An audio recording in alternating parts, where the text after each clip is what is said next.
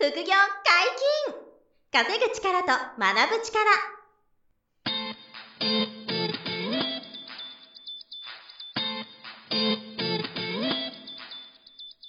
この番組は稼げるようになりたいを叶える副業アカデミーの提供でお送りいたします。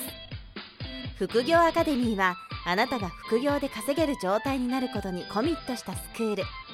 初級コースから上級コースまでさまざまなジャンルの副業ノウハウを学んでいただけます詳しくは「副業アカデミー」で検索くださいこんにちは、小林正弘です。山本博です。よろしくお願いします。よろしくお願いします。本日のゲストも副業アカデミー PR 講座の野呂栄志郎先生です。よろしくお願いします。よろしくお願いします。はい、よろしくお願いします。えー、3回目なんですけど、はいはい今回は、うんあの、副業として PR とか広報のお仕事をしている人が増えてるということとか、うんあとは実は野呂さんも本業が放送作家でいらっしゃるので、肩書き何って言われたら放送作家ですからですよね。だから副業としてのその広報とか PR の話を今回はちょっと伺っていきたいなと思はいはいはいってます。最近、うん。すっごいいろんな人に聞かれるんですよね。はい。というのは、はい。まあ変な話、はい。まあポッドキャストが大丈夫ですけど、はい。テレビ業界とか、うん。ラジオ業界とか、うん。マスコミ業界が、はい。まあ本当ここにポッドキャストが出てきたり、はい。YouTube が出てきたり、うん。ネットフリックスが出てきたり、はい。だい。たい小林さんテレビ見ないでしょ？まあ、かなり見なくなりました。あほとんど見ない。俺も、はい。俺自身がテレビ作ってんのに、え面白さとしてテレビ見るかっていうと見てるわけじゃなくて、うん仕事として、えこの番組とこの番組見なきゃなっていう感じで見てるから、チェックはしてるんですよ。はいだけど、テレビ東京も全部ん。オンデマンドで見ちゃってるし、うん。これも全部なんだかで見ちゃうとか、うん。そういうことがいっぱいあって、はい。それで、まあみんな知らないと思うけど、こあの子供の頃は僕らは、うん。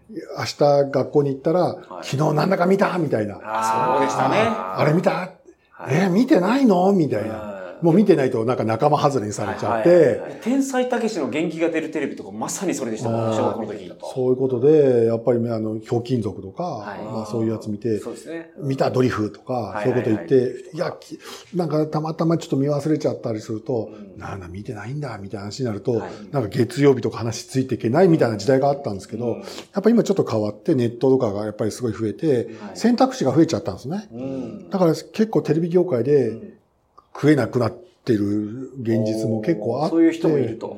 でいっぱいいますよ。僕らも僕のフィーもは、いさっき景気のいいこと言ってましたけど、だいぶ下がりましたから、うーん、あそうですのか。だから、それで20年前とか15年ぐらい前は、みんなバカにしてたの、結構俺のこと。はい。あ、え、ばっかりにしてた？うんああ、そうなんですか。あいつ、放送作家やりながらも、いろんな企業といろんなことやってて、あめんどくせえな、大変だろう、みたいな。ああ、なるほど。野呂君大変じゃないの？みたいななそんな細かい仕事してさ、みたいさみたいな大変じゃないの？とかでみんなバカにされてたの。それが、ここ2年ぐらいかな。はい。ちょっとさ、飯食いに行かないって言って相談があるんだけどって言われて、野呂君って本も出して、いろんな企業ともいろんな仕事いっぱいしてて、どうやってやってんの、うん。この間もやっぱりなんかある先輩に呼ばれて、店で飯食った時に、ちょっと仕事手伝わしてくんないかみたいな。広報の仕事って俺にもできそうな気がするんだって言われたんだけど、はい。あのね、人を大切にしない人はあんまりうまくいかないんですよ。はい。その PR のお仕事は。一人の人をうんすごい大事にできるかどうかがすごく大事だと思うんですよ。はいはいはい。僕も最初ってう、ん未だにお付き合いがあるんですけど、うんテレビ東京の人の一人だけなんですよ。うん。その人の今までにすごい大事にしてるんだけど、はい。その人とやりくりをしてる中で、うんなんかいろんなことやってて、あの、やってたら、ドワーッといろんなことが広がっていったって感じですね。そこをすごく、なんか、あの、なんかね、ちょっと大事にしていてう、んなんか、なんだろう。なんかそこをうん結構、なんか取材してくれる人とか、はいはいはい。まあ、キーパーソンみたいな感じですね。あの、なんかそこを、なんか道具として捉える人、実は多くて、ああ、はいはいはい。あの人は利用しようとか、ああ、なるほど。はいはいはい。うん、それって伝わるから、ああ、はいはいなるほどそこは大切にしていかないとだいけないし。からまあちょっとうん下ネタになっちゃうけど、僕恋愛だと一緒だと思ってるんですよ。はいはいはい。別に俺ゲイでもないし、その人が好き、なんかその別にその、うん好きなわけじゃない男の人なんだけど、はいそそういうことで個人的に好きとかそういうことじゃなくて、尊敬もしてるし、やっぱりなんかお互いちゃんと通じてるとかあるし、別にご飯も誘われたり、うんそういう向こうの個人的なこともよく相談を受けたりするんだけど、はい。もうやっぱり、なんて言うんだろう。あの人に頼むと取材してくれるよね、みたいな。うん。そういう感覚ってもう全然 NG だと思うんですよ。ああ、はいはい。ちょっと軽んじちゃってるって感じですね。軽んじてるうん。そういう人って、ええまず PR はうまくいかない。いかない。とにかく、だからさっきから言ってるように、注意点ですね。洋服も考える、はい。あの、なんかちょっとしたこともすごい丁寧にうん楽しめる人、メール一通、あの、なんだかわかんないけど、企画書一通。会議一つ。だから僕はゴルフの、もう最近ちょっとね、Facebook もゴルフネタ多いんですけど、うんまあゴルフのコース出るのと会議に出るの一緒だと思ってるし、うんやっぱりそのメール一通と一級っていうのと同じだし、同じ。うん、だかあらメールって何十万だなと思ってて、だって1億とか取るわけじゃんあの、まあマスターズが優勝すると。うん。あ、なんかゴルフでね。はいはいはいはい。70球ぐらい打って、はい。まあ4日間だからもっと打ってるけど、ままあそうだけど。だからそういうことを考えると、やっぱりそれぐらいのレベルでものを考えると、一通100万ぐらいするんだろうなと思って、いうん。一発打ったら100万ぐらいするわけじゃん。まあ、そうですね。と同じぐらいのレベルで。で、だからみんな、なんか上を見ずに、なんかちょっとうまくいったらいいなと思ってる人は、うん。あんまりうまくいかないと思う。ああ、なるほど。まあ理想がやっぱり高はいく、理想が高てる人はうまくいくってことですか？そうそうそうそうそうそう。えっと、つまり PR 会社のうん。プロフェッショナルが山のにいるわけですよ。うん。はい。まあ多いですよね。年収何千万とか。うん。いや、でもまあ全然少ないからう、ん。ほとんどの会社にまだ PR 入ってないし、うん。広報やってる人すごい少ないから、うん。あのレベルも低いし、ああまあまあ PR 会社さんはまだあるとしても、今まであった中で、うん。ベンチャー企業でもちゃんと広報がすごい機能してるって会社ってうん。数十社しかないから、うん。大企業であってもまだまだ無理なこといっぱいあって、あいや、こうやってこうやってこうやってやればいいじゃんって言って、え、そんなやり方あるんですか？ってよく言われるんだけど、ーうんあやるあこうやってやればいいじゃんって言ってっていうことが結構あるから、はい。うん。そこはなんかちょっと上手にやった方、あなんとこそこを、でもテクニックだと思ってんだけあの、ど、副業で PR をやる人が、まずやるビジネスっていうのは、企業から案件もらうとか、コンサル受けるっていうのがビジネスになるんですか？まずは、まずはね、なんて言うんだろう。まあ、自己 PR をまず上手にやるかっていうことがあると思うんだよね。うん自分自身の自分自身をちゃんとやるかっていうことと、はいはあとは自分の知ってる人か、はい。友達か、はい。あの会社か、親の会社か、うん。何でもいいと思うけど、はないんか手伝ってあげる。行きつけの居酒屋でもいいよ。ええだって、ゴゴルフスクールだって手伝ってあげれるわけだから、なるほ行どってる。確かにそれは、行行ったきつけの居酒屋さんをどうやって繁盛ささせるせるかかっていう。っていうのそれは、は絶対関心ありますからね。はいそのオーナーはだってい行ってて、うん例えばだよ、自分の行ってるカフェが王様のブランチに出たら、はい。確かに。お金くれるよ、きっと。うん本当ありがとうね、みたいな。だからまずは、この店何が美味しいんだっけ？じゃあスマホで写真撮っとくかとか。うんそれで、ね、この店今コロナで大変なんだよねって言われたら、うんだったらあのお金いらないから、うんとりあえず手伝わせてくださいよ。私が頑張ってテレビに出しますから。まあ。大行列のできる店にしましょう、みたいな。うんだけど、このメニューだったらちょっと厳しいかもな。もうちょっと綺麗に写真撮りませんかとか。なるほど。そういうことを考えて、だから自分の実家がなんかわかんない、コーヒー屋さんだったらコーヒーをどうやってやったらいいかとか、鉄工所でも何でもいいと思うんですよ。うんうんそうですね。墓屋でも。何でもいいと思うんですよね。うんだから、それで、上り調子なものを取材したいんですよ、人って。ああ、伸びてるものですか、上り調子っていうのは。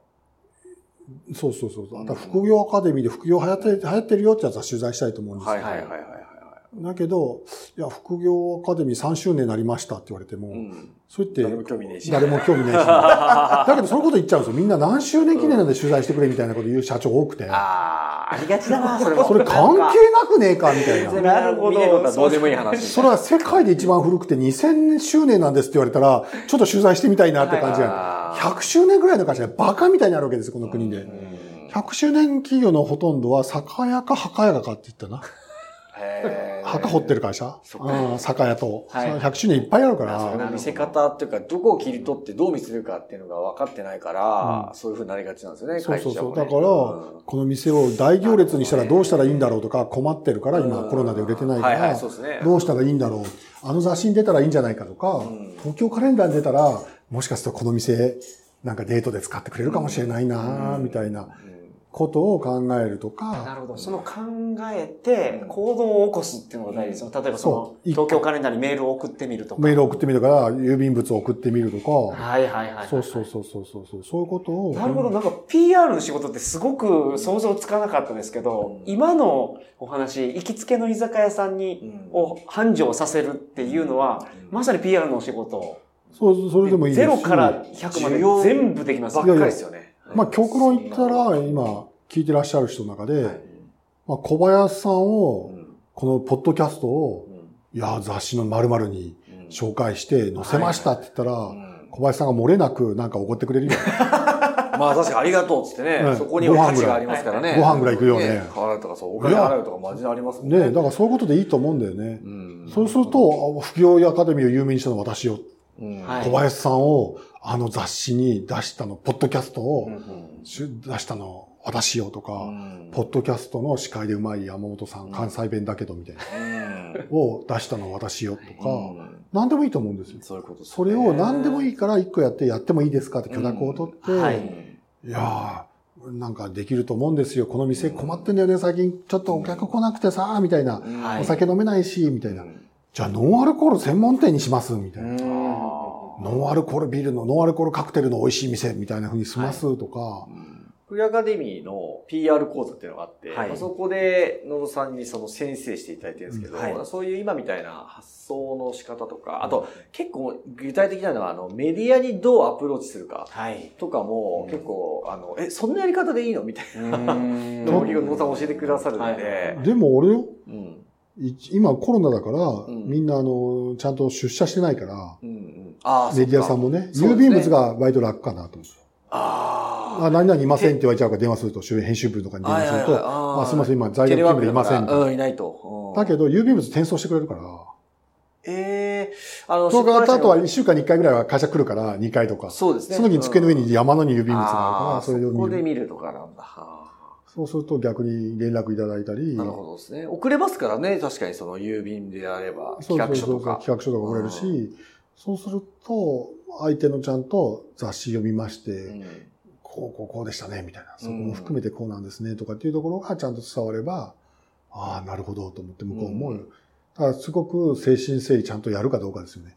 だから、いい加減な人って企画書作んないし、うん。企画書ないと会議で通せないし、うん。そうですね。そう周りの人に共有できないのでうん、紙ベース紙ベースにちゃんとして作って、うん。そのちゃんと熱意があって、うんそれでバカが読んでもわかるぐらい。うん結構みんな頭が良すぎて、うんすっごいちゃんと難しく書くんですよ。専門用語。はいはいはいはいうんだけど、AD さんとかって、うんまだ20代で経験がない人いっぱいいるし、若い人もいっぱいいるから、はいはいはい。わかりやすくしてわかりやすく書いてある。だからいつも高校生が読んでわかるとか、はいはいはい。中学生が読んでる書類書いてくれないあと、そこはすごいわかりやすく丁寧に書く、なるほど書いてあげる必要があるんですね、はい企画書はね。ああ、だからそれをすごいば、あの、相手が外国人だと思って書けとか、中学生だと思って書けってよく言うんですけど、へそれが丁寧に書くと、向こうも読みやすいし、理解できる。そうすると、ちょっと連絡してみるか。それでみんな、あの、あとは広報会議の雑誌、俺も連載持ってるんですけど、は真剣に読まねえからな。俺出てる人全部に手紙書いてるからね。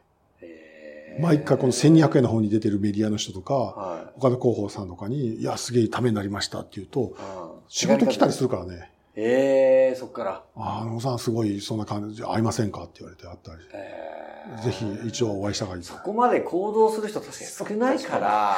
それはすごいですえね。、だって俺、まあじゃあ、変ないろいろやってることが仕事に繋がって全部繋がっていってるっていう。例えば、情熱大陸とプロフェッショナルって番組あるじゃないですか。はいはい誰もが出たい番組ですよ。うん。情熱大陸って、うん出てるディレクターと制作会社で毎週全部手紙書いてるからね。毎週？この5年間ぐらい。へーまあ毎週？毎週。あ、また新しい会社が入ってる。それでプロデューサーの名前とか出てるじゃん。その人に必ずそのし月曜日には手紙書くもんね。その番組の感想の手紙を書くんです。書いて、ええこうこうこういう仕事してまして、またぜひ人を紹介させてください。すごい。これはすごい。毎週？NHK。ちなみにそのメールじゃなくて、あの、だって連絡先わかんないもん。あ、手紙で送るんですか？制作会社の名が出てるじゃん、最後に。あそうしたら NHK の人にも、ええそこもにう全員に手紙書いてる。3通ずつぐらい。毎週？毎週。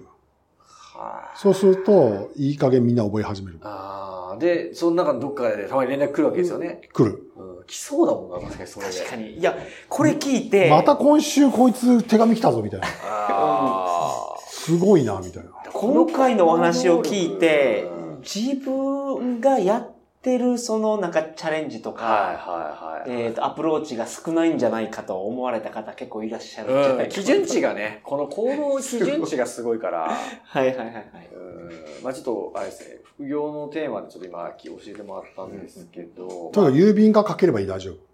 愛情込めて。それは誰でもできますよね。誰もできるけど、誰もがやらないんですよ。やらない、そう。いや、やらないでしょ。だから毎週、70、うん75日間ゴルフに行くバカもいないじゃん。そうですね。5年間ずーっとうん手紙書き続けるバカもいないじゃん。そうですね。それが野呂さんのなんか一番すごいとこかもしれないですね。うんその当たり前にそうやってるっていう。そうそうそうそう。だから結果が出るっていう。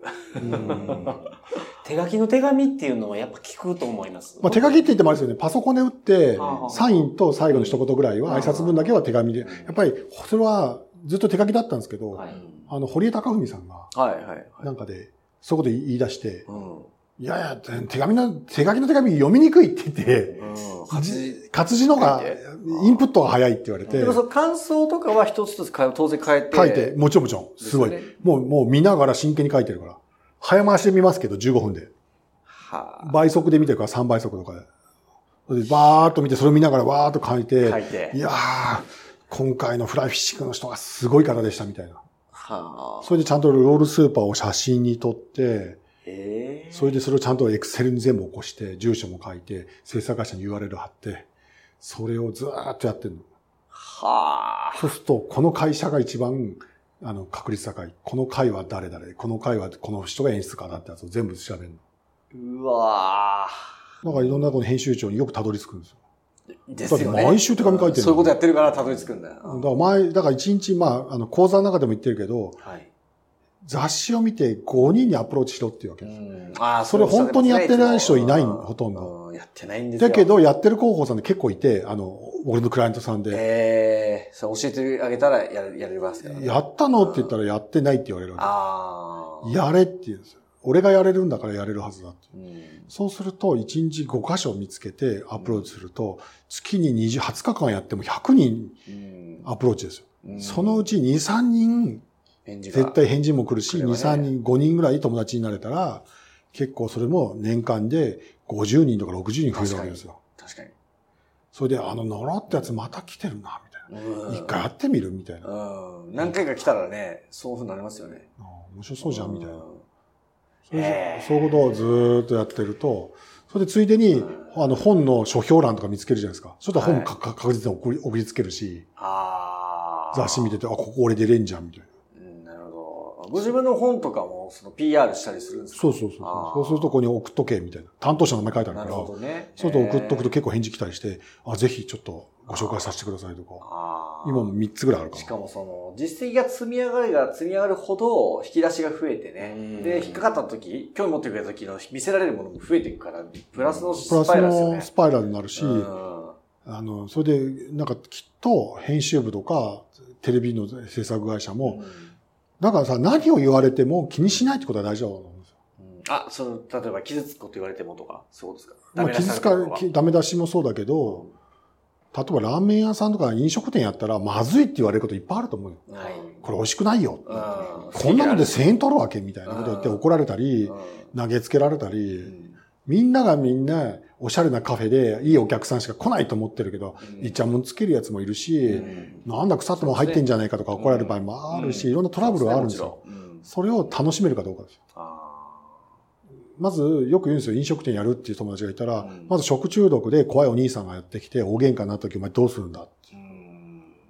ま僕一回やっぱり解決したことがあって、あの店で、うん。食品偽装が間違って起こったことがあるんですよ。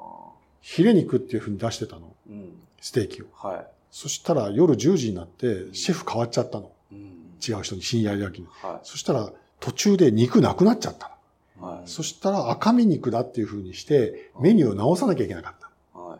直し忘れちゃったんですよ。ああ。そしたら食品基礎だって言って、大揉めに燃えた親父がやってきて、えーこれヒレ肉じゃないって言って。あそしたらメニューと中身が乖離してた。偽装したと。偽装したって言われて、すげえ怒られて、それで、なんか俺もなんか社長に呼ばれて、どうしたらいいんだろうな、結構めんどくさいお客来たんだねって言ったら、簡単じゃないですか、保健所行きましょうって。うん保健所に差しに謝りに行って向こうは保健所に行くから、脅して、お前ら困るでしょっていうのを脅してるわけ。金よこせ。うんだけど、それが先に言っちゃえば、で、翌日また来た、あの、なんか、会って、話した時に、いや、お前、だったら保健所行くぞって言ったから、いや、今日午前中保健所に行って、厳重注意受けて、あの、これが紙ですって言って、二度とそういう店起こらないように、ちゃんと、こういうふうにして、あの、お店で店員さんと、料理人とは連絡を取り合って、もしくはそう材料がなくなる日もある。